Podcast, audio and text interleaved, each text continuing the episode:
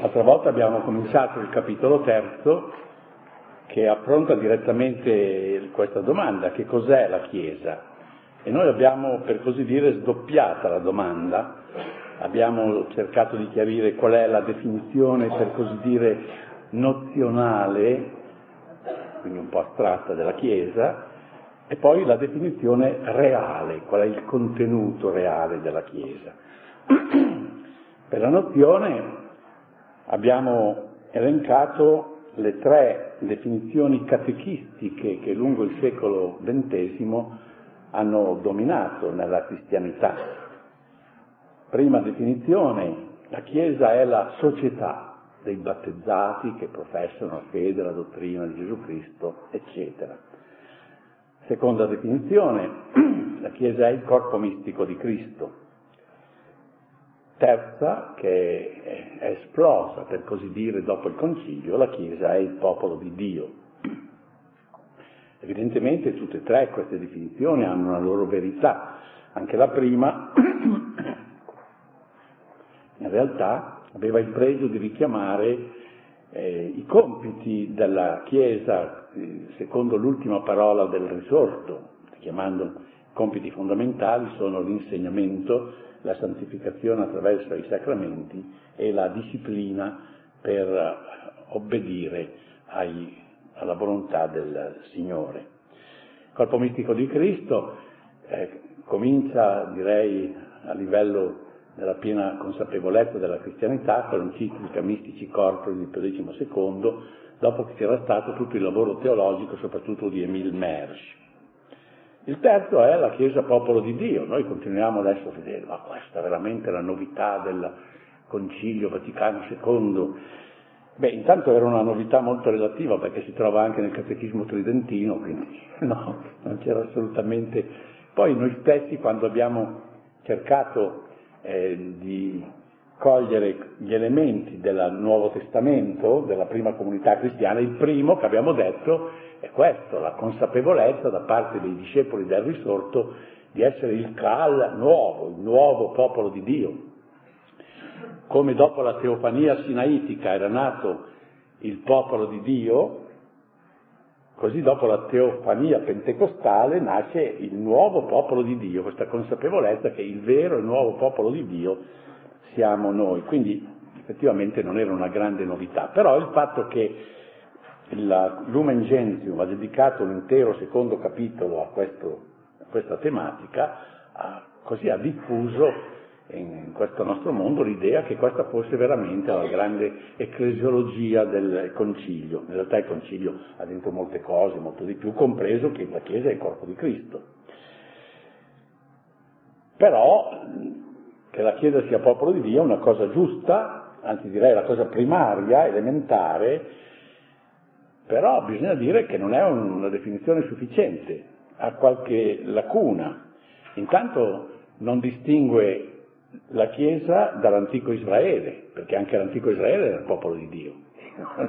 se si dice soltanto che la Chiesa è il popolo di Dio, è come se non fosse avvenuto niente, non si fosse avvenuta l'incarnazione, la redenzione, la risurrezione, eccetera. In secondo luogo non coinvolge Gesù nella definizione, mentre noi abbiamo visto che in tutto il Nuovo Testamento, quando si parla di ecclesialità, l'ecclesialità è un rapporto con Cristo, sempre, continuamente. E poi anche in terzo luogo induce a una certa prospettiva sociologica, partendo dall'idea di popolo, eh, direi che in, primo piano è venuta un po' la prospettiva sociologica. Poi siamo andati a, a, a cercare di capire qual è la consistenza reale della Chiesa. E qui abbiamo ripreso, direi, l'impostazione di partenza del nostro corso. La consistenza reale della Chiesa è data dagli effetti della Pentecoste. La Chiesa è la Pentecoste nella sua efficacia e la Pentecoste è la Chiesa nella sua causalità. E abbiamo cominciato a dire che l'effetto della Pentecoste, quindi dell'operazione dello Spirito Santo, che è ricchissimo, che è molteplice, eh, direi ha due, come dire, due branchie fondamentali. La prima è la santità interiore che è operata dallo Spirito Santo, quella che io ho chiamato la santità soggettiva, soggettiva nel senso che è, come dire, del soggetto al punto che il soggetto può opporsi e può perderla, perché la santità può essere persa. Però il primo effetto è il più importante e lo Spirito Santo non ha barriere. Tutto quello che di vero, di buono, di giusto viene suscitato nel cuore dell'uomo è sempre effetto dell'azione dello Spirito Santo. Accanto a questa santità soggettiva, questa è un po' una novità della nostra ecclesiologia, la fantasia inesauribile di Dio ha disposto che tra gli effetti della Pentecoste perenne ci siano anche delle conseguenze che sono oggettivamente indeformabili, che non dipendono dalla corrispondenza. È per quello che noi la chiamiamo santità oggettiva, ma poi preferiamo usare il termine sacro, la sacralità, proprio per distinguerla dall'altra, e sono gli effetti che sono sottratti al coinvolgimento dell'uomo che è sempre incerto e volubile. Quali sono questi effetti? Perché il discorso fin quando resta semplicemente elencativo e astratto forse non è chiaro, ma chiarendo si capisce subito. Il primo effetto sacrale, santità oggettiva della Pentecoste, è la trama delle missioni che innerva la vicenda umana, cioè la successione apostolica. Il Signore manda gli apostoli che mandano i loro successori attraverso a una trama di successioni che ha innervato tutta quanta la storia umana. Perché io dico, la, annovero tra eh, la santità oggettiva, tra la sacralità? Perché tutti lo sappiamo, i successori degli apostoli possono essere inadeguati, possono essere persino indegni, ma non per questo la loro funzione cessa di essere sacra. Questo è molto importante perché sennò si fanno dei, delle grandi confusioni. Mi ricordo all'epoca della contestazione quando i ragazzi venivano e dicevano allora io non ero vescovo ed ero anche un po' spregiudicato nel modo di parlare con i vescovi, non è che... E, e dicevo ma no, ma questo guardi, ma è un disastro perché ci sono i, i vescovi, sono degli asini, non capiscono niente, insomma, non vengono dicevo, guardate ragazzi, qui c'è veramente la differenza, la differenza tra un atteggiamento che è al di fuori della prospettiva cristiana e uno che è dentro la prospettiva cristiana. Quando uno al di fuori si lamenta, e impreca perché ci sono dei vescovi che sono asini, chi invece ha una prospettiva cristiana canta le lodi di Dio perché ci sono degli asini che sono vescovi, no?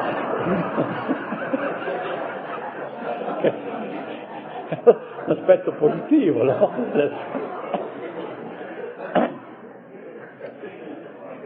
Secondo elemento, secondo elemento della sacralità sono i sacramenti. Cominciare dal battesimo fino all'Eucaristia, che è il culmine della linea sacramentale, ma tutti i sacramenti. I sacramenti hanno come caratteristica che sono sempre efficaci indipendentemente da qual è lo stato d'animo del, del soggetto che li amministra, del ministro. Ma per fortuna, perché se uno dovesse sapere se è in grazia di Dio o no il sacerdote che, che lo battezza o che lo assolve, sta fresco, non saremo mai sicuri di niente, no? Invece per fortuna il Signore ha detto no, questo lo garantisco io. E badate che non è una garanzia di tipo volontaristico o, o, o giuridico, No, è che in realtà i sacramenti hanno come attore principale Gesù Cristo, sempre. È Gesù Cristo che battezza, diceva Sant'Ambrogio, il celebre passo che magari nel Noventuro vedremo un po' più da vicino, no? È Lui che fa tutto, è Lui che assolve, è Lui che... e allora è sempre efficace. Questa è la sacralità. Questa è una cosa bellissima, perché con i sacramenti il Signore vuol dire che si è fidato degli uomini, ha preso degli uomini e li ha resi protagonisti della vita di grazia, rendendoli strumenti della diffusione della grazia. Però per fortuna la sua misericordia è stata così grande che non si è fidato del tutto degli uomini. Cioè, sì, voi siete, però la garanzia la metto io. E questo è molto bello. Io ricordo che quando ero parroco, che qualche volta ai parroci capita, magari si preparano delle iniziative e ci si dà da fare, eccetera, e poi anch'io a babuca, no? Allora i padri si scoraggiano, insomma, no? Anch'io, insomma, mi dà. Poi dicevo la messa e dicevo, beh, qui almeno qualcosa combino, di sicuro, perché opera is opere operato, no? Sono, sono sicuro che qualcosa faccio, eh, questa è una gran cosa. Questo fa parte della sacralità come effetto della, dello Spirito Santo, della Pentecoste. Un terzo esempio, ci sarebbero forse anche altri esempi, ma io adesso prendo i tre principali, è la Sacra Scrittura. Lo Spirito Santo, ispirando il libro sacro, l'ha reso portatore della verità di Dio indipendentemente dall'uso che ne fa l'uomo. Noi la Sacra Scrittura la possiamo usare male, e oggi è usata malissimo perché viene lodata da tutti e censurata, vanno a scegliere qual è, quali sono i passi che, che danno ragione a loro e contro l'avversario. Questo però è un vizio antico, anche i teologi usavano la Sacra Scrittura più che come fonte della loro meditazione, come arsenale degli argomenti da dire contro l'altra scuola teologica, no? eh, non... Però la Sacra Scrittura resta il luogo dove c'è la parola di Dio, oggettivamente. Non riusciamo noi a, direi, a deteriorarla. Questo è l'effetto sacrale. Allora a questo punto non riusciamo a capire qual è la, dire, la composizione della Chiesa, cioè eh, il contenuto reale della Chiesa, la consistenza reale, cioè questa domanda che ci eravamo posti dopo la, quello nominale e quello reale, adesso mh, direi che eh, possiamo dare risposta. Se è vero, come è vero, che la Chiesa è il frutto onnicomprensivo dell'effusione pentecostale e quindi dell'azione dello Spirito Santo nel mondo, la sua consistenza reale sarà la somma di tutto il santo e di tutto il sacro dell'universo. Tutta la realtà santa e tutta la realtà sacra costituisce la Chiesa. Oltre si capisce alla santità oggettiva e soggettiva di Cristo che è principio e capo della nuova creazione, perché eh, ciò che è più importante della Chiesa è Cristo, quindi anche questo entra nella costituzione oggettiva. Tutto il santo oggettivo e soggettivo suscitato dall'azione dello Spirito, in quanto è compaginato in unità conformemente al disegno eterno del Padre, questa è la Chiesa di Cristo, sua sposa e suo, ca- e suo corpo.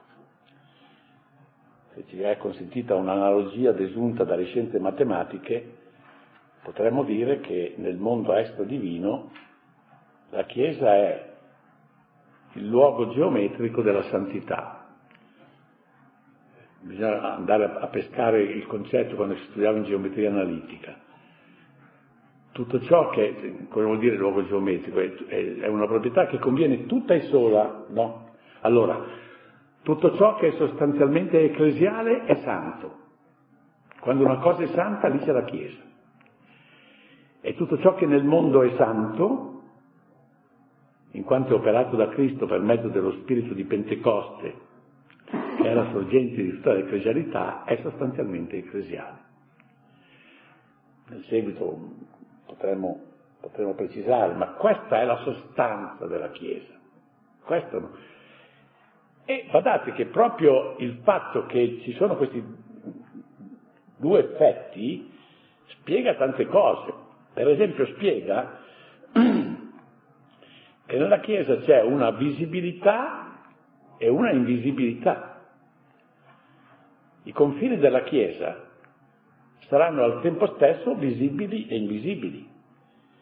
Visibili in quanto le realtà sacre che entrano a comporre il mistero della Chiesa sono di solito percepibili ed esteriormente localizzabili. Per esempio, eh, dove, ci, dove, ci, sono i vescovi c'è la Chiesa, perché c'è la successione apostolica, come dicevamo, dove ci sono i battezzati, lì c'è la Chiesa, dove c'è, c'è un'assemblea eucaristica, lì c'è la Chiesa, che è percepibile perché, perché è l'effetto sacrale, no?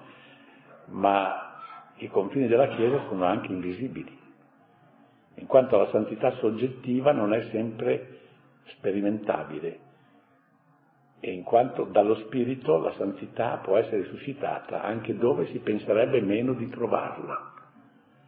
Quindi quando qualcuno, magari che è lontano, che non è battezzato, che magari è anticlericale, eh, che è ateo, eccetera, a un certo punto decide di impegnarsi per la verità e per la giustizia, in quel momento questo sentimento è frutto dello Spirito e per questo aspetto lui è legato alla Chiesa e non lo sa. E questo è il bello. Però gli angeli lo sanno e soprattutto lo sa il Signore. Ecco, non so se rendo l'idea di questi due aspetti. Però attenzione, che noi abbiamo dato l'impressione che la Chiesa è un po' spapolata, insomma, no? E questo si capisce perché perché la molteplicità è la caratteristica dell'universo da santificare, quindi lo Spirito di Dio che si effonde si trova davanti la molteplicità, perché la vita spirituale dell'uomo è complessa. Manzoni diceva il guazzabuglio del cuore umano, no? C'è dentro tutto nel cuore umano, un po' di bene, un po' di male, no? La stessa natura discorsiva e inizialmente analitica del nostro conoscere ci ha costretti a dare dell'umanità redenta rinnovata dalla Pentecoste perenne una presentazione che sembrerebbe delineare una realtà soprannaturale frammentata e dispersa. Tutti hanno un pezzetto di chiesa, no, si sta arrendono interiormente allo spirito, eh, ci sono i sacramenti da una parte e dall'altra, eccetera. Ma questa non sarebbe un'impressione veritiera. Perché? Perché è vero che lo spirito deve per forza effondersi su una molteplicità e quindi in qualche modo dà origine a una molteplicità di effetti. Ma lo spirito è essenzialmente sintetizzante, è unificante, raccoglie in unità, perché connette tutto, tutti questi effetti, li connette a colui che è l'unica radice delle cose esistenti, dall'origine, che è il figlio di Dio crocifisso e risorto, unico salvatore del mondo. Quindi questa molteplicità degli effetti però in realtà è unificata dallo Spirito, perciò la Chiesa è una Chiesa, una ecclesia, no? un insieme di cose radunate.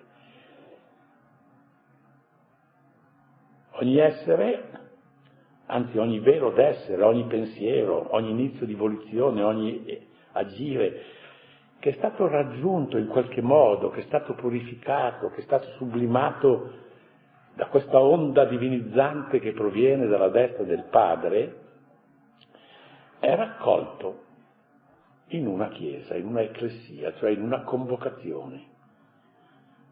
Tutto quanto risente dell'efficacia pentecostale nella storia è saldamente incorporato, per usare il vocabolo caro San Paolo, incorporato in Cristo. Allora cominciamo a intravedere, l'abbiamo già accennato ma lo ribadiamo, quale sia la consistenza reale del mistero della Chiesa. La Chiesa è la somma del Signore Gesù e di quanto al Signore Gesù per opera dello Spirito è vitalmente congiunto e assimilato. Tutto quello che è legato a Cristo fa parte della Chiesa. Non farà parte totalmente, come vedremo, per cui non è che io dico, oh, che bello, sono tutti dentro nella Chiesa, no, no, vedremo com'è. Però di fatto tutta questa positività è radunata e incorporata in Cristo. Allora a questo punto ci diventa più chiaro, oltre alla bellezza dell'immagine, il fascino dell'immagine, che cosa comporti assegnare alla Chiesa la qualifica di corpo di Cristo, corpo di Cristo perché in realtà tutto fa parte del corpo reale, totale di Cristo, che è la Chiesa.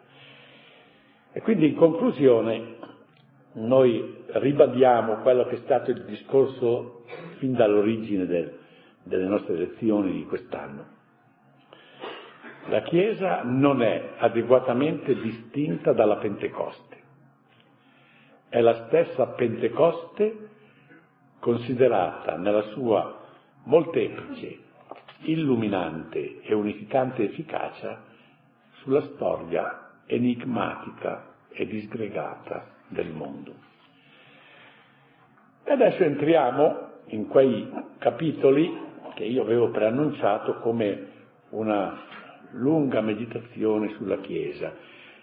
Entriamo con questi quattro capitoli nel vivo di questa contemplazione della realtà della Chiesa, che sarà una contemplazione, questo eh, magari qualcuno si troverà un po' spaesato rispetto a quello che si dice della Chiesa, quando si fa delle cresiologie si fanno le questioni sempre pratiche eh, di, di, riforma, di...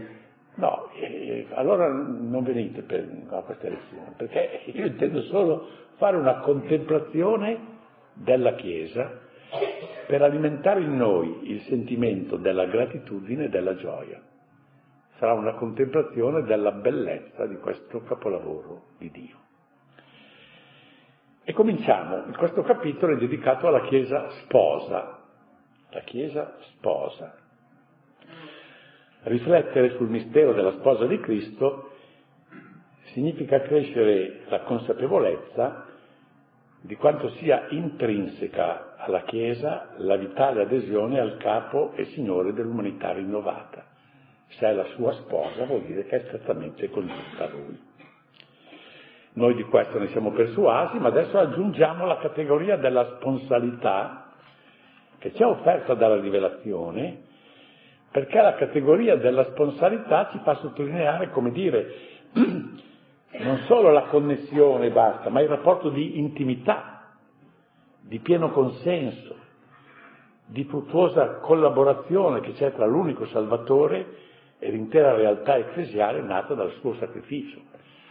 Perché come, vedremo più avanti, non solo Gesù Cristo e la Chiesa sono sposi, cioè vivono in un matrimonio, ma è un matrimonio riuscito, cioè non litigano. Questo è quello che vedremo. Mi rifaccio per entrare in questo tema a un teologo che secondo me è stato un grande teologo, anche se adesso viene abbastanza snobbato dai teologi contemporanei, che è eh, Ijournet. Io sono grato a lui perché purtroppo la mia vicenda di, eh, sia di alunno sia di docente di teologia ha fatto in modo che non incontrassi mai la Chiesa, perché in prima teologia io ero faccendato a fare il prefetto in un collegio dove c'era, c'era la Chiesa, come, anche se lo facevano apologeticamente. Poi quando ho cominciato a insegnare, io insegnavo nei, nei corsi ciclici, oltre a quella fondamentale, dove non c'era la Chiesa perché era nella fondamentale. Io la Chiesa ne l'ho imparata e non l'ho insegnata. Però un bel giorno, io insegnavo già a Venegono, viene questo teologo svizzero, che era semplicemente un professore di teologia, si chiamava Charles Journet, che aveva già pubblicato però l'opera, direi molto vistosa, consistente, che era intitolata L'Église du Verbe incarné. E lui ha parlato ai nostri alunni, c'era in mente lo, lo chiamavano lo scolone a Venegono, sono stati almeno 200-250 alunni, era uno spettacolo no? vedere questi ragazzi. No? E lui ha fatto una conferenza in francese e ha cominciato dicendo che faceva una domanda. L'Église, la Chiesa, è maculée o immaculée? È peccatrice o immacolata? È macchiata o peccatrice? E i nostri alunni, noi noi professori eravamo lì, dico, speriamo che rispondano bene, ma insomma, no, non... i nostri alunni in coro, tutti 200, hanno detto Immaculée. Allora si è visto Journet proprio che si è rischiarato, ha detto, bon, elle è l'épouse, è la sposa, ma volete che Gesù Cristo abbia sposato una donna brutta? No. E poi ha raccontato che la settimana prima era andato al seminario di Parigi e aveva fatto la stessa domanda. L'Eglise è Immaculée o Immaculée? E in coro tutti i seminaristi parigini hanno detto Immaculée. e poi ha fatto una lezione stupenda, una lezione da cui per me è stata illuminante, proprio una di quelle, di quelle esperienze che capitano nella vita e che mi ha veramente... Allora questo per dire, perché voglio cominciare citandolo per inquadrare questo tema della sposa. dice il cardinale Journet, che poi è diventato cardinale, purtroppo c'è da dire questo, che non l'avevano chiamato al consiglio, hanno chiamato il Kung, che, che apporto di, di, contemplazione ecclesiale ha dato, ma avevano lasciato fuori Journet. Però c'era uno che lo stimava, anzi c'erano due che lo stimavano moltissimo. Uno era Maritain, grande filosofo, e questo è molto importante perché gli fanno a Journet delle obiezioni di tipo filosofico come se fosse neoplatonico, ma dico, ma allora come mai Maritain? Poi Maritain ha pubblicato un, uno dell'ultimo libro eh, delle Vis du Christ e ha, ripresentato ancora la teologia di Journet. E l'altro che lo stimava moltissimo era il nostro arcivescovo di Milano, che si chiamava Montini. Quindi il consiglio si apre e non lo chiamano. Ma nel frattempo, a un certo punto, l'anno prima, Montini diventa Papa. E allora lo crea cardinale subito. E così ha partecipato al Consiglio. Ma ormai i giochi erano fatti, perché è stato l'ultimo anno, e così la Lumen Gentium era ormai in cantiere da tanto tempo. E io devo dire che l'assenza di Mersch e di Journet è certamente stata un po' come dire, deprecabile dal punto di vista del risultato che poteva essere più ricco della Lumen Gentium. Questi erano solo ricordi della mia quasi infanzia, no? risalgono, ma per dire, per introdurre questa, questa pagina di Journet. In linea di principio dice, l'umanità intera è sposata da Cristo, perché è tutta intera invitata alle nozze. Però diventa veramente la sposa, diviene la Chiesa, solo a misura che essa risponde all'invito e a misura che le nozze con Cristo si consumano. Sotto questo profilo la Chiesa forma un tutt'uno con Cristo. Certo, Lui è nella gloria del cielo e lei soggiace ancora alle prove del tempo, tuttavia non è da Lui separata gli è strettamente unita. C'è tra loro quella distinzione di persone che è la condizione di partenza di un vero matrimonio, sono due persone, non una, ma c'è anche quella conformità naturale, quella omogeneità che di un matrimonio riuscito, è lui il primo che usa questa parola, io lo userò, il matrimonio tra, tra Cristo e la Chiesa è un matrimonio riuscito, di un matrimonio di riuscito è la condizione ravvicinata. E Cristo l'ha plasmata a sua somiglianza, osso delle sue ossa e carne della sua carne, la nuova Eva, in grado di intuire i suoi pensieri, i suoi sentimenti, capace di amarlo, l'ha creata così la Chiesa. Perciò egli non la può guardare come un'estranea. Egli è invaghito della sua bellezza e le si unisce in un vincolo d'amore. Avrete notato che questo è un teologo che si capisce quando scrive ed è per questo forse che oggi lo disprezzano un po' perché la fortuna dei teologi di oggi è che non si capisce niente di quando scrivono e quindi un gran danno non lo fanno. Allora a questo punto noi vediamo di entrare nella nostra contemplazione, secondo il metodo solito, perché noi non dobbiamo rifarci eh, così alle voci, no, dobbiamo sempre risalire alla parola di Dio. Quindi anche questo nostro discorso sulla sponsalità della Chiesa avrà come due momenti. Il primo momento è l'ascolto della rivelazione. C'è questo tema nella rivelazione, vediamo. Secondo è la teologia e quindi la problematica della sponsalità. La sponsalità del Signore Gesù, che Gesù sia sposo, e quindi per logica di reciprocità l'indole sponsale della sua Chiesa, è tra le verità più illuminanti e preziose. Purtroppo si ha l'impressione che sia tra quelle meno presenti e assimilate nelle recenti ecclesiologie. Allora, cominciamo a vedere dai logia di Gesù, cosa c'è questo tema in Gesù. La catecosi sinottica ha conservato un logion dove Gesù, in un contesto del tutto occasionale, che non c'entra niente con queste tematiche, con naturalezza, parla di sé come di uno sposo e della sua missione sulla terra come di una festa di nozze. Tutti e tre i sinottici lo riportano questo passo. Gli dissero, ah tra l'altro è il Vangelo di oggi, nella messa di oggi, perché i discepoli di Giovanni e i discepoli dei farisei digiunano mentre i tuoi discepoli non digiunano? Questo la scandalizzava, questi, questi impegnati, questi zelanti che facevano le penitenze, digiunavano, era questa compagnia di Gesù che mangiava e beveva tranquillamente, compreso il suo capo, eh, che ha sfidato anche la fama di essere un mangione e un beone che ha riportato dai Vangeli. Allora dicono, ma come mai per poi? Perché voi, voi non, non digiunate mai? E Gesù disse loro, possono forse digiunare gli invitati a nozze quando lo sposo è con loro?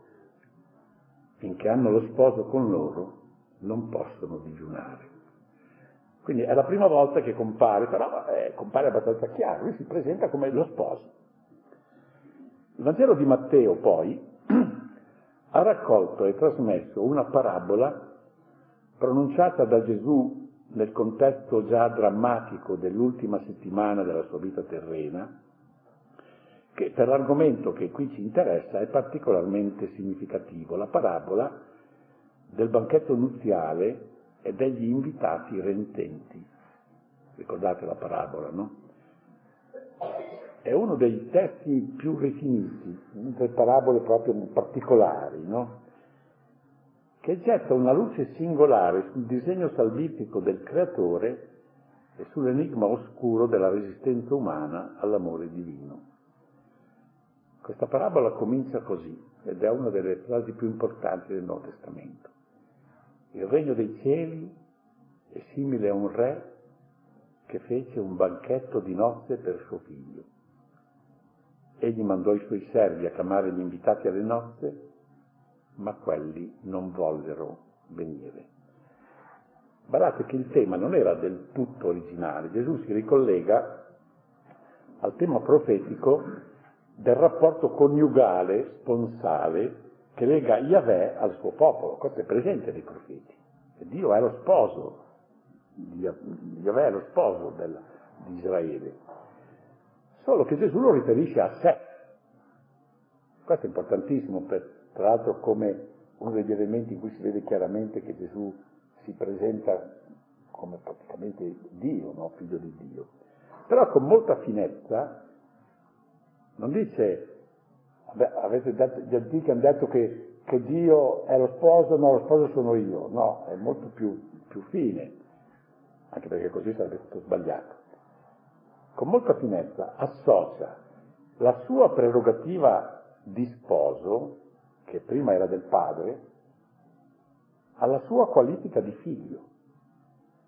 Lo sposo è lui, però l'iniziativa del banchetto è sempre del padre sempre del re.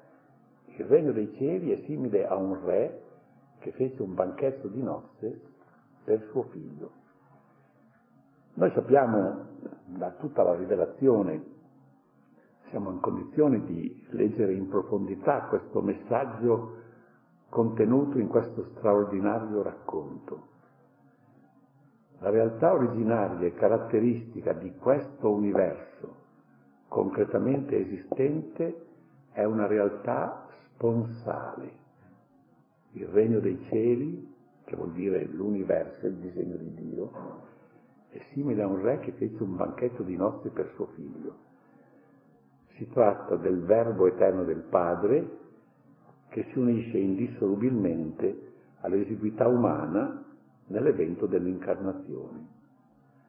A sua volta l'evento dell'incarnazione è la premessa, il fondamento, la realizzazione iniziale dell'evento ecclesiale, che pertanto ha anche esso una natura sponsale. È, come ci insegnerà San Paolo, il mistero di Cristo che ama la sua Chiesa e ha dato se stesso per lei.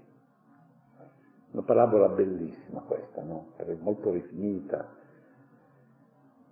direi che tanto per consolarci un po', perché noi diciamo come mai non riusciamo, non riusciamo a persuadere gli altri, a evangelizzare tutti, ma forse perché perché dicevamo la messa in latino, allora traduciamola in italiano, forse perché non abbiamo il linguaggio dell'uomo di oggi, forse perché gli invitati della parabola, sapete perché non accettano l'invito del re? Non perché i, i, i messi non parlavano bene, si presentavano male, erano rozzi, non, non erano in sintonia, come dire, culturale con loro.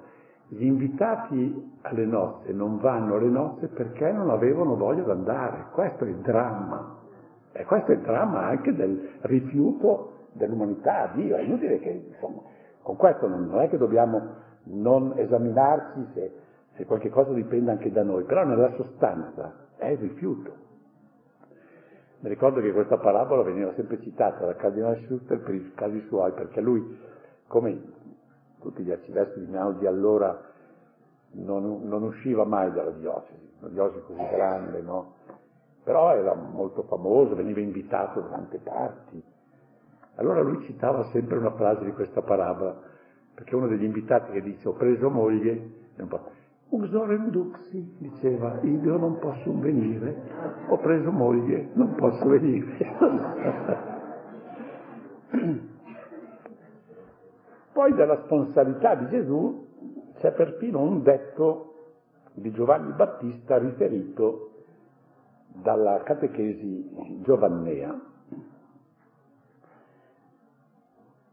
San Giovanni Battista intende definire la sua posizione subalterna nei confronti di Gesù di Nazareth, perché Gesù di Nazareth è il solo che può essere definito lo sposo. E qui comincia anche a comparire l'attenzione esplicita a una sposa, che fino adesso nel, eh, non era ancora comparsa, a una sposa che i destinatari del quarto Vangelo non potevano che identificare con la realtà della Chiesa. È il capitolo terzo di Giovanni. Giovanni Battista dice, voi stessi mi siete testimoni che ho detto non sono io il Cristo, ma io sono stato mandato innanzi a Lui. Chi possiede la sposa è lo sposo. Lui è solo l'amico, dice io sono solo l'amico dello sposo.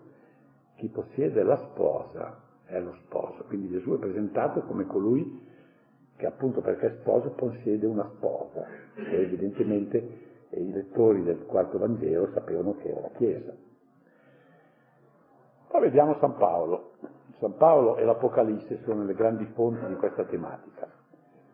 San Paolo ci presenta due passi, uno molto breve, quasi incidentale nella sua quasi polemica con la Chiesa di Corinto, che però eh, lui presenta in prospettiva nuziale.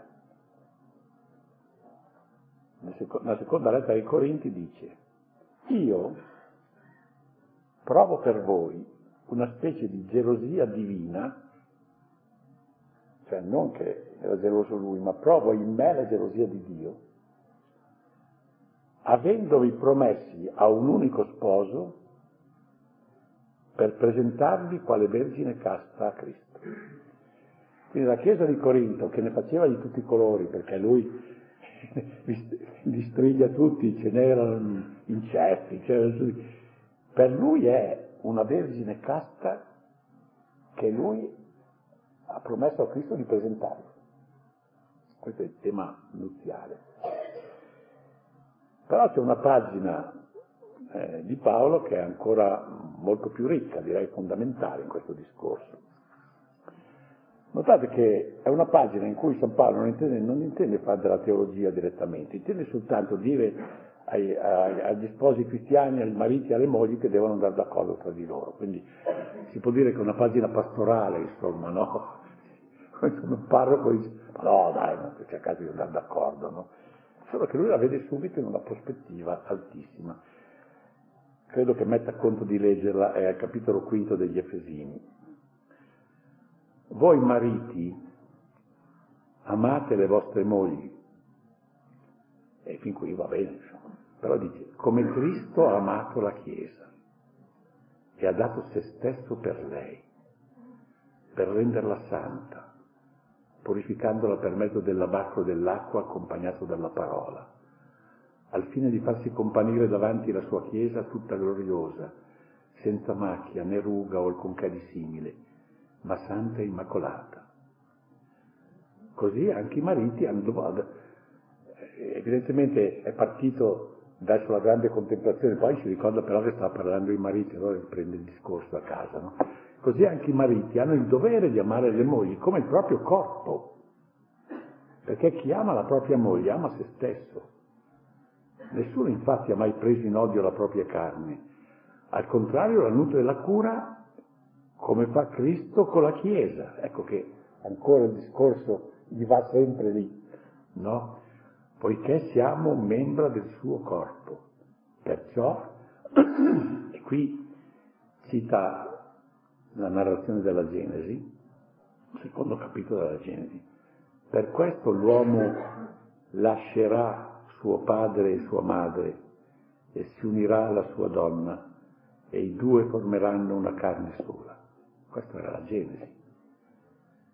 Questo mistero è grande ma io lo dico in riferimento a Cristo e alla Chiesa. Questa è una pagina stupenda che noi avremo poi anche modo successivamente di poter analizzare. Per intanto direi su questa pagina mi pare giusto che abbiamo concludere questo nostro incontro.